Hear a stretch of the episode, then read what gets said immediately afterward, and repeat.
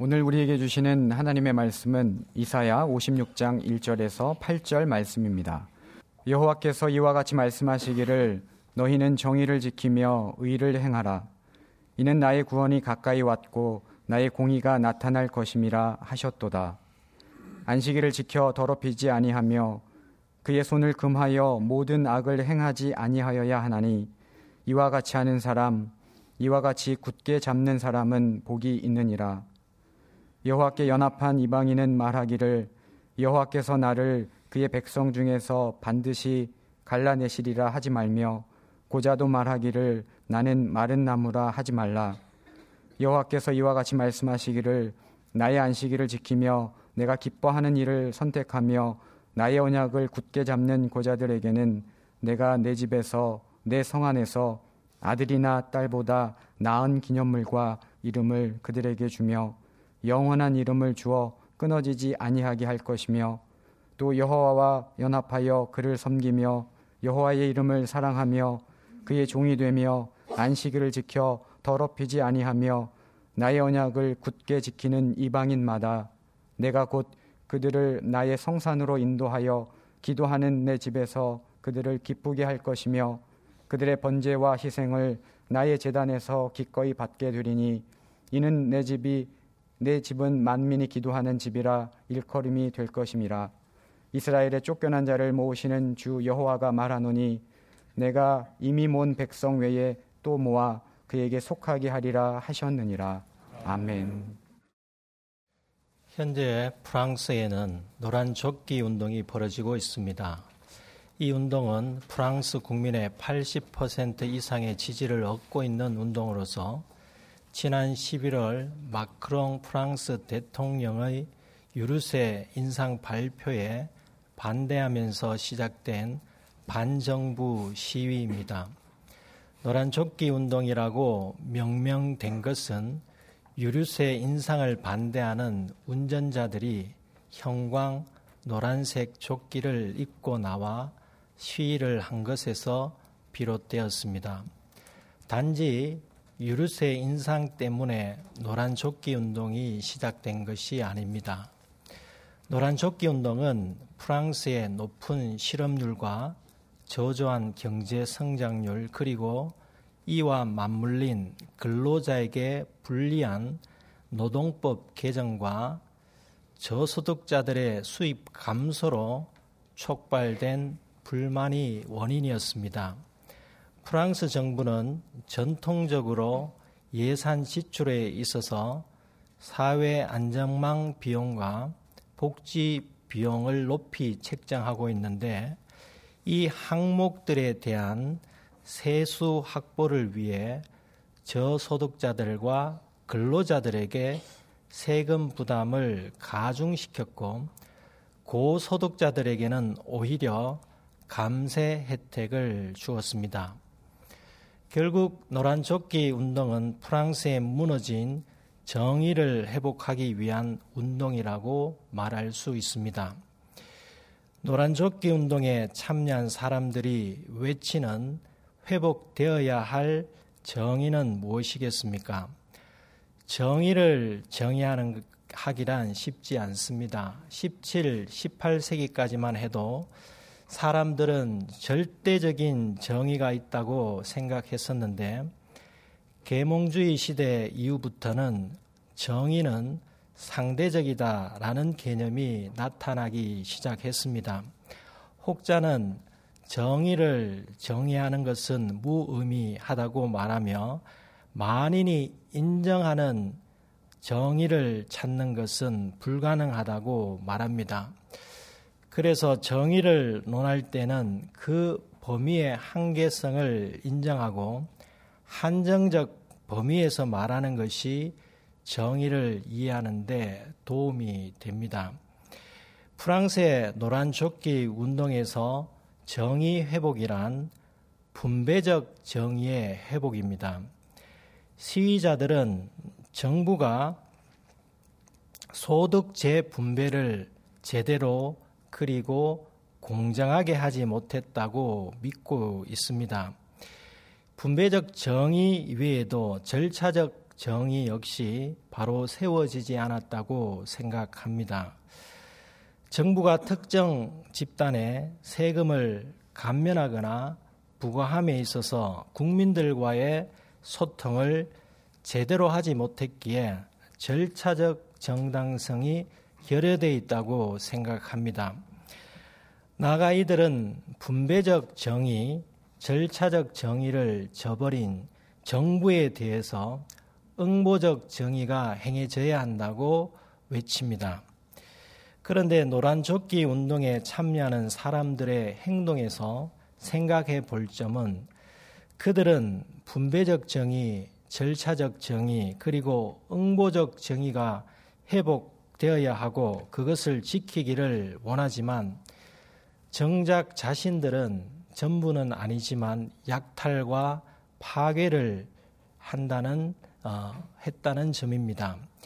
오늘날 정의를 논할 때 편향된 주관이나 윤리에서 벗어나 최대한 공정한 입장에서 개인의 기본권을 보호하는 것이 정의를 지키는 것이라고 말합니다. 모순적이게도 그들이 정의가 회복되어야 한다고 주장하면서 그들의 기본권 회복과 전혀 상관없는 대상에게 약탈과 파괴를 일삼는 것은 응보적 정의를 잘못 구현한 행위입니다. 정의 회복을 외치며 운동하는 사람이 간과하지 말아야 할 점은 자신의 언행에 있어서 불의한 점이 있지 않은지를 성찰해야 합니다. 어떤 사람들이 정의를 지키고 정의를 행해야 한다고 말할 때 자기 손해에 대한 불만으로 시작된 것이 많이 있습니다. 그런데 자신의 권리만 침해당하지 않는다면 다른 사람의 권리가 침해당할 때는 무관심하고 다른 사람이 불의로 어려움을 당할 때는 자신이 당했을 때와는 달리 수수방관합니다. 이렇다면 이들이 말하는 정의는 제한적 범위 안에서 이루어지는 지극히 이기적인 정의일 뿐입니다. 그래서 오늘날 정의는 절대적인 것이 아니라 상대적이라는 것을 말하게 되고 만인이 인정하는 정의를 찾는 것은 불가능하다고 말합니다. 프랑스의 노란 조끼 운동은 정부가 힘으로 저소득자들과 근로자들, 약한 자를 눌렀기에 이에 반대하는 정의 회복 운동입니다. 어느 나라이든지 힘 있는 사람, 기득권을 가진 사람이 약자와 기득권이 없는 사람을 무시하거나 배제시키고 약자와 소외계층 사람이 누려야 할 기본권마저 빼앗는 것을 자주 보곤 합니다. 우리 사회는 어떻습니까? 사학비리, 채용비리, 입찰비리, 방산비리, 권력형 비리 등등 각종 비리로 인해 선의 사람이 마땅히 누려야 할 기본권을 누리지 못하거나 피해를 본다면 정의는 무너진 것입니다. 오늘날 많은 사람들이 사법 정의가 무너지고 조세 정의가 무너지고 경제 정의가 무너지고 사회 정의가 무너지고 있다고 우려하고 있습니다. 고대 유명한 철학자 아리스토텔레스는 정의를 자기 자신에게 합당한 몫이 자신에게 돌아가는 것이라고 정의하였습니다. 자기 자신에게 합당한 목, 개인 기본권이 보장되는 사회가 정의사회라고 말할 수 있지만 자기 자신에게 합당한 몫이 어떤 것이냐에 따라 개인의 권리가 보호될 수 있거나 아니면 개인의 기본권이 전혀 보장되지 않을 수 있습니다. 이 세상에서 정의를 어떻게 정의하든 상대적이고 제한적일 수밖에 없고 설령 절대적 정의가 세워진다고 할지라도 그 정의를 외면하는 사람들의 횡포가 있다면 개인의 기본권은 보호받지 못하고 피해자는 사라지지 않을 것입니다.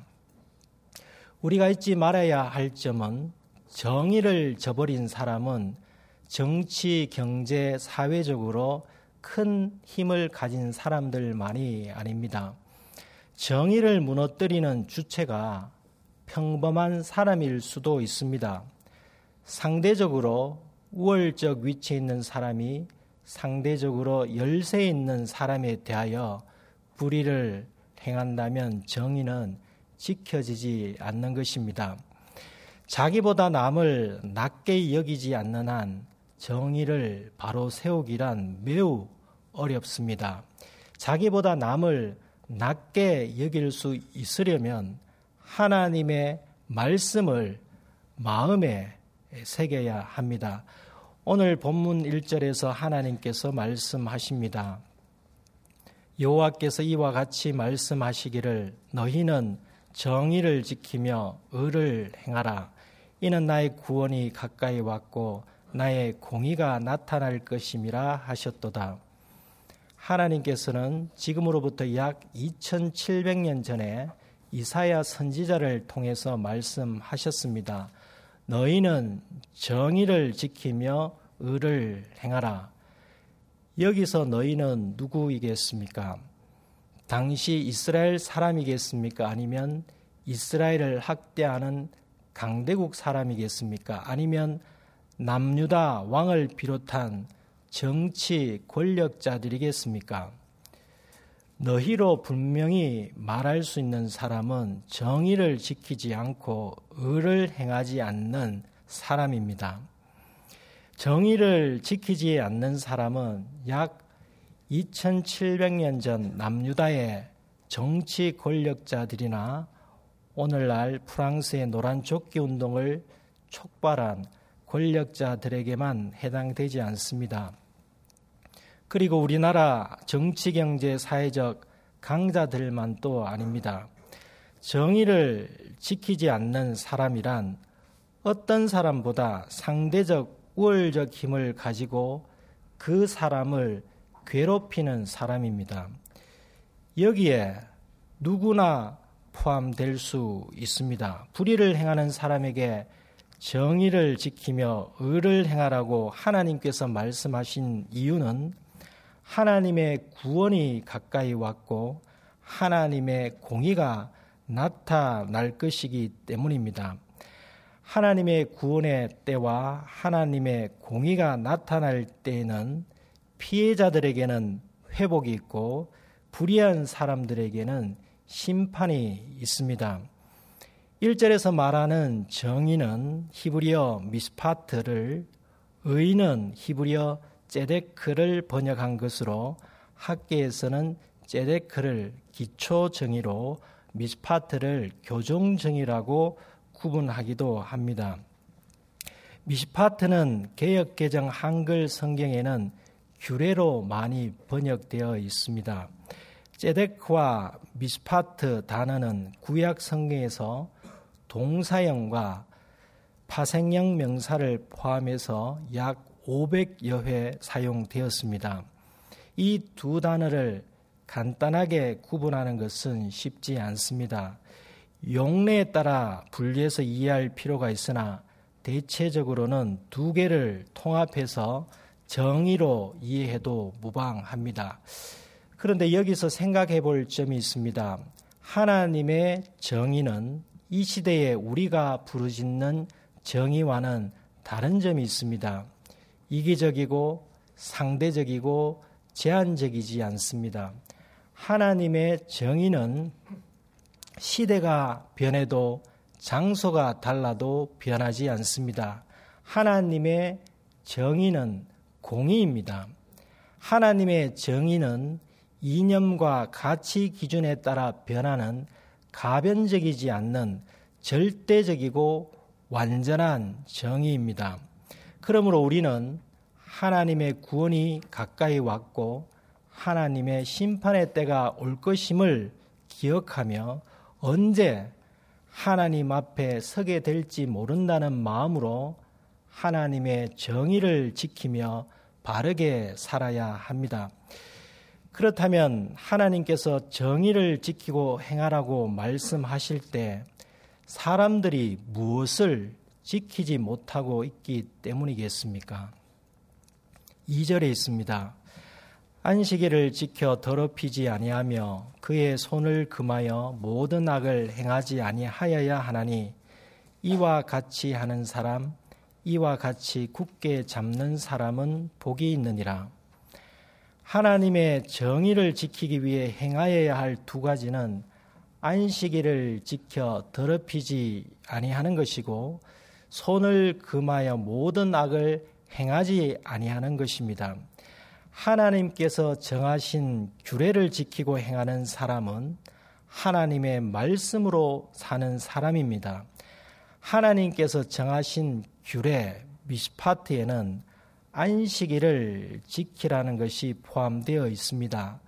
안식일은 우리가 잘 알다시피 오늘날에는 주일입니다. 이 날은 세속적 가치관과 세상 시스템의 생체 리듬에서 벗어나 하나님의 통치 아래 있음을 재확인하고 여호와를 하나님으로 인정하며 예배하는 날입니다. 이렇게 주의를 지키는 사람은 자신이 세상과 구별되어야 한다는 것을 지속적으로 인지하면서 세상과 구별된 삶을 살아가기에 성결함을 유지합니다. 이것이 곧 안식일을 지켜 자신을 더럽히지 않는 것입니다. 그리고 세상과 구별된 삶을 살기에 악을 행하지 않습니다. 세속적 가치관이 팽배한 세상의 시스템에 얽매이지 아니하면 이기적이고 탐욕적인 행동과 악을 하지 않게 됩니다. 이런 사람에게 복이 임한다고 하나님께서 말씀하십니다. 2절을 보면 반복되는 말이 있습니다. 이와 같이 하는 사람, 이와 같이 굳게 잡는 사람입니다. 그리고 2절의 히브리어 성경을 보면 복이 있나니가 제일 먼저 나옵니다. 2절의 말씀을 히브리어 성경의 순서대로 앞부분만 번역하면 복이 있나니 이와 같이 하는 사람, 이와 같이 굳게 잡는 사람이 됩니다. 하나님의 정의와 하나님께서 정하신 규례, 즉, 말씀을 굳게 잡고 행하는 사람이 복이 있다는 의미입니다. 하나님의 정의는 개인이나 특정 집단의 가치 기준에서 만들어진 정의가 아닌 공의입니다. 지금 정의를 지키자며 외치고 있는 사람이 있습니까? 그 정의가 나의 가치 기준에서 만들어진 정의가 아닌지 아니면 이 시대 이 사회에서 부르짖는 이기적이고 상대적이고 제한적인 정의가 아닌지를 생각해 보아야 합니다. 하나님의 정의는 완전하고 절대적이며 이념과 시대를 초월한 공의입니다. 그렇다면 이것을 어떻게 회복할 수 있겠습니까? 참된 정의를 정의하기 위해서 공의로우신 하나님의 말씀이 필요합니다. 정의의 개념에는 성경이 기초가 되어야 하고 성경이 기준이 되어야 합니다. 성경에서 벗어난 것은 하나님의 정의가 아닙니다. 하나님께서 이사야 선지자를 통해서 말씀하셨을 당시 이스라엘의 정의가 지켜지지 않았습니다. 그때 이기적이고 상대적이고 제한적인 정의로 소외당하며 피해를 보았던 대표적인 두 부류가 있었습니다. 3절입니다. 여호와께 연합한 이방인은 말하기를 여호와께서 나를 그의 백성 중에서 반드시 갈라내시리라 하지 말며 고자도 말하기를 나는 마른 나무라 하지 말라. 여호와께 연합한 이방인이란 누구를 가리키겠습니까? 이방인은 이스라엘 영토에 살아가고 있던 외국인입니다. 하나님과 이방인의 연합은 구약 시대 기득권을 누리던 이스라엘 사람에게는 반감을 가질 만한 표현입니다. 이방인이라고 말할 때 하나님을 모르는 사람, 죄인, 악한 사람이라는 편견을 가지는 경향이 있습니다. 오늘날 사람들 역시 난민 또는 외국인, 특히 경제적으로 잘 살지 못하는 나라에서 온 외국인에 대한 편견을 가집니다. 죄를 범했거나 범죄 가능성이 있거나 위험한 행동을 일삼아 왔던 사람이 아닌 이상 난민 또는 외국인을 배척하는 것은 옳지 않습니다. 편견에 빠진 유대인들이 이방인들을 배척하거나 꺼려 했습니다만 구약 성경의 이방인과 관련된 성경 구절을 제대로 이해하면 이방인에 대한 편견을 가질 수 없습니다. 하나님께서는 이방인을 이스라엘 사람들과 다름없이 똑같이 사랑하십니다. 이스라엘이 애굽 노예 시대를 마치고 출애굽할 때 하나님께서 애굽에 내린 열 번째 재앙인 장자의 죽음이 있었습니다. 어린 양의 피를 문설주에 바른 집에는 죽음의 천사가 그 집을 유월하도록 구원을 베푸셨습니다. 그날을 기념하는 유월절에 하나님께서는 이방인들도 참여할 수 있도록 길을 열어 주셨습니다. 단 할례를 받은 사람, 구원의 증표를 받은 사람에게 유월절을 동참하는 것을 허용해 주셨습니다. 성경에서 이방인을 경계하라는 이유는 단지 국적이 외국인이어서가 아니라 타락한 문화와 가치관에 의해 지배받고 있는 죄성 때문이었습니다. 이러한 이방인은 하나님을 모르고 우상을 섬기며 도덕적, 윤리적 죄를 범하기에 성경에서 경계하라고 말씀합니다. 그러므로 우리는 단지 국적이 다르다는 이유로 외국인을 꺼려하거나 배척하지 않아야 합니다. 하나님께서 이스라엘과 우리와 다를 바 없는 그들을 사랑하십니다. 하나님께서 싫어하시는 것은 죄악과 악을 범하는 사람일 뿐입니다. 여호와께 연합한 이방인은 하나님께서 모든 사람에게 공평하게 은혜를 베풀어 주시는 속성을 보여주는 표현입니다. 이스라엘 영토에 속해 있는 이방인들 중 여호와를 하나님으로 인정하고 신앙하는 이방인은 자격지심에 빠지지 말라고 말씀하십니다. 하나님께서는 피부색이 다르다고 구원의 무리에서 이방인을 갈라내시는 분이 결코 아닙니다. 조국을 떠나 타국에서 살아간다는 것 쉽지 않습니다. 조국의 전쟁이나 정치적 박해로 인해 조국에 거주할 수 없는 난민이라면 더더욱 어렵습니다. 국내의 다문화 가정의 사람들조차 쉽지 않게 살아가는 것을 보더라도 외국인의 삶이 힘이 듭니다. 두 번째 부류는 신체적으로 문제가 있는 사람으로서 하나님께서 스스로 위축되지 말라는 차원에서 고자도 말하기를 나는 마른 나무라 하지 말라고 말씀하십니다. 여기서 말하는 고자는 1차적으로는 당시 환관, 즉 내시를 가르치지만 자식을 낳을 수 없는 사람도 포함이 됩니다. 예나 지금이나 자식을 원하는데 자식을 가질 수 없다는 것은 얼마나 큰 고통입니까? 요즘 불임과 난임 부부들이 많이 있습니다. 난임으로 너무 시리에 빠지지 마시기 바랍니다. 하나님께서 자격지심에 빠져 살아가지 말라고 말씀하십니다. 이방인이나 고자는 당시 사회로부터 외면당하고 있던 소외 계층의 사람들의 총칭입니다. 이들에게 희망의 메시지를 하나님께서 이어서 주셨습니다. 먼저 고자들에 대한 하나님의 말씀입니다. 4절, 5절입니다.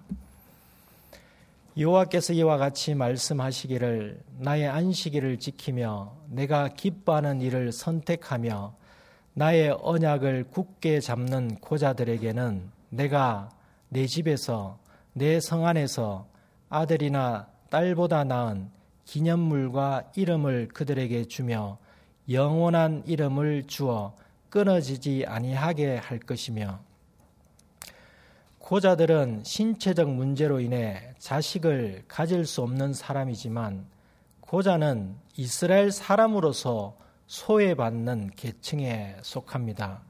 혈통적으로 문제를 갖고 있는 것이 아니라 신체 기능적인 문제를 가진 사람들이라 말할 수 있습니다. 이 시대의 고자들은 누구입니까? 자식을 가지지 못하는 사람들만이 아닙니다. 신체적, 정신적 문제로 사람들로부터 소외와 멸시를 당하는 사람이라면 고자와 다름이 없습니다. 이 시대의 고자는 겉은 멀쩡하지만 인격적인 사람으로 대접받지 못하는 사람입니다. 불치병을 앓고 있는 사람들, 병이 악화되는 것을 막거나 생명을 유지할 수는 있지만 병원비가 없어서 방치된 상태로 살아가는 사람들입니다. 겉은 건강하게 보이지만 정신은 의학적, 심리학적 방법으로 치료가 불가능한 사람들입니다. 과거 가족들과 행복하게 살았지만 현재 어떤 문제로 혼자나 다름없는 사람들입니다. 신체적, 정신적 문제로 공동체에서 소외당하는 분들이 있습니까? 절망하지 마십시오. 회복의 길이 있습니다. 하나님께서 회복시켜 주실 수 있습니다. 신체 기능적으로 자식을 가질 수 없는 고자들에게 하나님께서 아들이나 딸보다 나은 기념물과 이름을 주신다고 말씀하십니다. 자식을 가질 수 없는 고자들에게 자식보다 나은 것을 주신다고 하시니 얼마나 큰 위로가 되는 말씀입니까? 당시 사회로부터 외면당하고 있던 소외 계층의 사람들 두 부류 중 이방인에 대한 하나님의 희망의 메시지입니다. 6절, 7절입니다. 또 여호와와 와와 연합하여 그를 섬기며 여호와의 이름을 사랑하며 그의 종이 되며 안식일을 지켜 더럽히지 아니하며 나의 언약을 굳게 지키는 이방인마다 내가 곧 그들을 나의 성산으로 인도하여 기도하는 내 집에서 그들을 기쁘게 할 것이며 그들의 번제와 희생을 나의 재단에서 기꺼이 받게 되리니 이는 내 집은 만민이 기도하는 집이라 일컬음이 될 것임이라. 이방인은 이스라엘 사람과 같은 공간에서 살아가지만 하나님께서 선택받은 이스라엘 사람들로부터는 분리될 것이라는 불안감을 가지고 살아가는 사람입니다. 오늘날 이방인은 누구입니까? 지리적, 공간적 같은 장소에 살아가지만 사회적으로는 소외당하며 살아가는 소외계층 사람들입니다. 거주지 형태가 다르거나 거주 지역이 다르거나 입고 있는 옷이 다르거나 소유 차량의 등급이 다르거나 기타 가진 것이 많지 않아 소외당하는 사람들.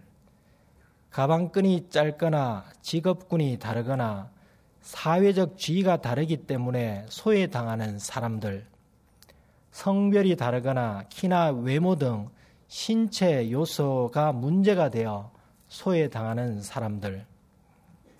다문화 가정이기에 소외당하는 사람들, 이혼, 별거, 사별, 미혼모 등의 이유로 한부모 가정이기에 소외당하는 사람들이 이 시대의 이방인들입니다.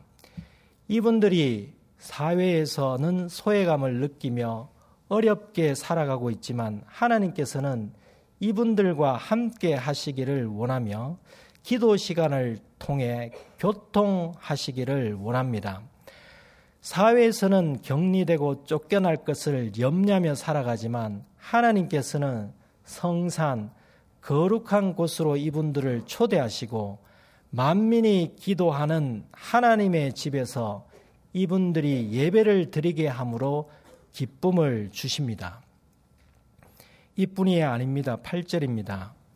이스라엘의 쫓겨난 자를 모으시는 주 여호와가 말하노니 내가 이미 모은 백성 외에 또 모아 그에게 속하게 하리라 하셨느니라. 이스라엘의 쫓겨난 자가 누구입니까? 고자들과 이방인들입니다. 우리 사회와 공동체에서 쫓겨난 자들은 누구이겠습니까? 사회적 지위 문제와 신체 기능적 문제로 불이익을 받거나 외면당함으로 개인의 기본권을 보호받지 못하는 사람들입니다. 사람들이 왜 소외감을 느낍니까? 소외감을 느낀다는 것은 몸은 우리나라 한국 사회, 교회, 가정에 있지만 구성원들과의 간에 교감이 없어서 그 사회와 공동체에서 쫓겨난 자라고 생각하기 때문입니다. 어떤 이유로 소외감을 느끼고 있습니까? 하나님께 속하시기 바랍니다. 하나님께서 이 시대의 고자들과 이방인들을 부르십니다. 하나님의 부르심에 응답하셔서 하나님께 속하시기를 바랍니다. 하나님께 속하기 위해서 부르심에 응답하는 것도 필요하지만 선행되어야 할 중요한 실천상 두 가지가 있습니다. 흥미로운 점은 이 두 가지는 불의한 자들에게도 하나님께서 주셨던 말씀입니다.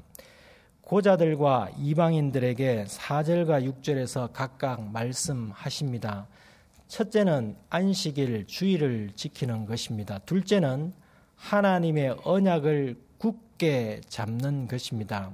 사실 이 두 개는 별개가 아닙니다. 주의를 지켜 더럽히지 않는 사람은 하나님의 명령, 하나님의 말씀을 굳게 잡는 사람입니다. 하나님께서 정하신 날을 거룩하신 하나님의 말씀에 순종하며 지키면 주의를 더럽히지 않는 것입니다. 우리가 주의를 지키면 주의를 정하신 하나님께서 우리를 지켜 주십니다. 주의를 지키는 것은 예배를 통하여 죄로 물든 자아를 죽이고 이기적이고 탐욕적인 자아를 죽이는 자기 부인을 이루는 것입니다. 그러기 위해서는 주일은 다른 날들과는 구별되게 살아야 합니다. 한 시간 예배 시간에 참석하는 것은 주의를 지키는 것이 아닙니다.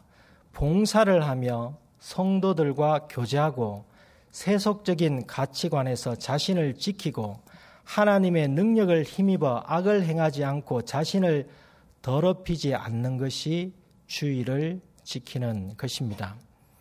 나아가 주일의 확장을 이루어야 합니다. 예배의 생활화 생활의 예배화를 이루어 그리스도인의 사명과 책임을 다하는 것이 곧 하나님의 언약, 영원한 생명의 말씀을 굳게 잡는 사람이 되는 것입니다. 오늘은 주님의 성탄을 기리고 다시 오심을 대망하는 대림절 넷째 주일입니다. 2000년 전 참된 정의를 찾아보기 어려운 이 세상에 불의로 인해 인간의 기본권조차 누리지 못하며 괴로워하는 약자와 소외 계층 사람들을 살리시기 위해 예수님께서 이 땅에 오셨습니다. 오늘날까지 영으로 살아 계셔서 변함없이 약자와 소외 계층의 사람들을 살리기 원하십니다. 주님은 그들에게 하나님의 구원의 길을 열어주셨고 하나님의 공의가 무엇인지를 나타내셨습니다. 우리는 하나님께 예배드리며 구별된 삶으로 주의를 지키고 영원하신 생명의 말씀이신 주님을 굳게 잡으십시다. 날마다 아들과 딸보다 나은 기념물과 영원한 이름이 되시는 구원자 예수 그리스도로 인해 기쁨을 누리십시다. 만민이 기도하는 집인 주님의 몸된 교회에서 하나님께 기도함으로 하나님과 교통하는 은혜를 누리십시다. 기도하겠습니다. 하나님 아버지, 정의가 지켜지지 않는 세상에서 인간의 기본권조차 보호받지 못하며 소외당하는 약자와 소외계층 사람들에게 예수님을 보내주심으로 하나님의 구원과 공의를 이루어 주셔서 감사드립니다. 시대와 장소, 추구하는 이념에 따라 달라지는 이 세상의 이기적, 상대적, 제한적 정의로 인해 억울하게 피해를 보는 사람들에게 완전하고 절대적인 정의, 하나님의 공의를 나타내 주셔서 감사드립니다. 프랑스와 한국 그리고 온 땅에 있는 나라들의 약자를 힘으로 힘으로 누르는 불의가 사라지게 하시옵고 불의로 억울한 일을 당하여 정의를 외칠 때는 불의한 행동을 하지 않게 하시옵소서. 불의한 사람들뿐만 아니라 불의한 사람들로 인해 소외당했던 고자들과 여호와께 연합한 이방인들에게도 똑같이 하나님의 말씀을 주셨음을 명심하며 그 말씀을 잊지 않게 하시옵소서. 주의를 지켜 더럽히지 않게 하시고 하나님의 말씀을 굳게 잡아 이 땅에 하나님의 정의, 참된 정의가 회복되게 하는 귀한 주님의 도구가 되게 하시옵소서 예수님의 이름으로 기도드립니다. 아멘.